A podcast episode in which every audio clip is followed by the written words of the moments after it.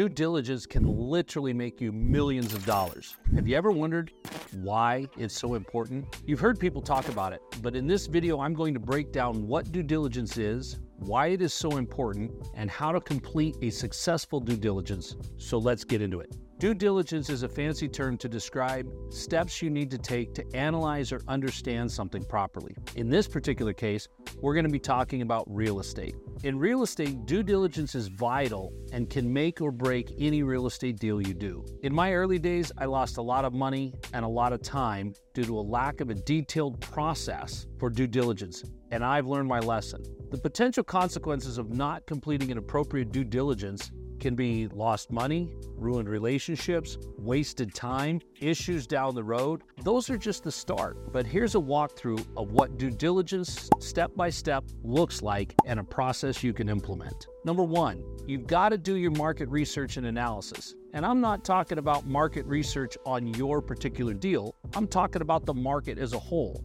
If you're looking at doing a deal in Phoenix, Arizona, you need to know what all of Phoenix is doing. Number two, property inspection.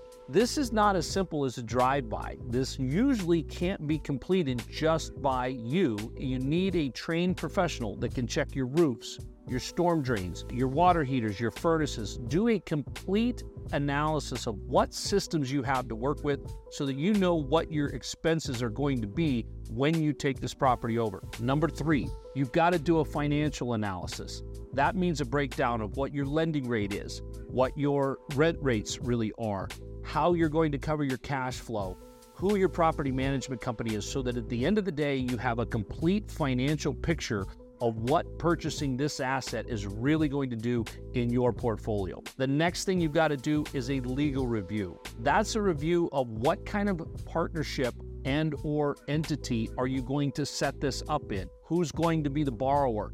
How are you going to mitigate and or limit your risk and your potential downside? All of that can be done with a qualified legal professional and should be a very important step. The fifth thing you've got to do is you've got to do a title search. You've got to look for encumbrances, i.e., previous loans, UCC filings. You've got to look at who has easements and or rights to the property. Are there any unresolved issues, any liens? All of those things are very, very important. Here's some practical tips for actually performing due diligence. And I share this advice with you, and I want you to look at what the step is for each part of this process. When you're looking at your legal ramifications, if you know what kind of entity you're going to start with, it's going to simplify things. If you're syndicating the capital, you should have a good SEC attorney on board. When you're looking at your your market, you want a strong market a mediocre deal in a strong market will still be okay, but a great deal in a mediocre market could spell trouble. When you're looking at title, you're going to want to make sure that you don't have any encumbrances, that your liens are not all set to be removed. There's no easements that cover your property that don't allow you to do certain things with your common area or that your storm drains aren't off site. All of those are very common mistakes that you want to avoid. The other thing, don't get in a hurry. Do not do these things without a licensed professional that helps you every step of the way, especially when it comes to your property inspections. Those can make or break budgets and put you in a bad place in a hurry because you wind up with more repairs and maintenance than you had planned.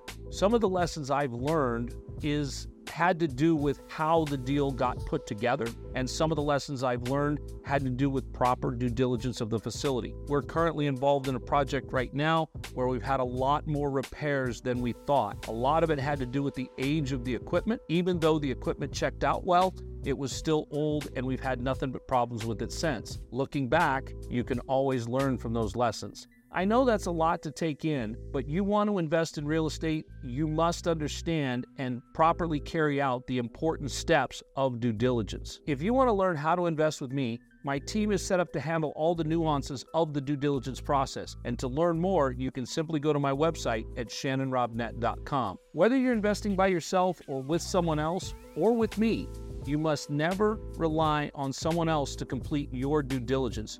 You need to know the facts and you need to be able to get access to that information. Because remember, it's your money and you will always want to make sure that the deal checks out to be the right fit for what you're trying to do. I will be doing a video unveiling the truths behind real estate syndication returns. So please like and subscribe and comment so you don't want to miss this.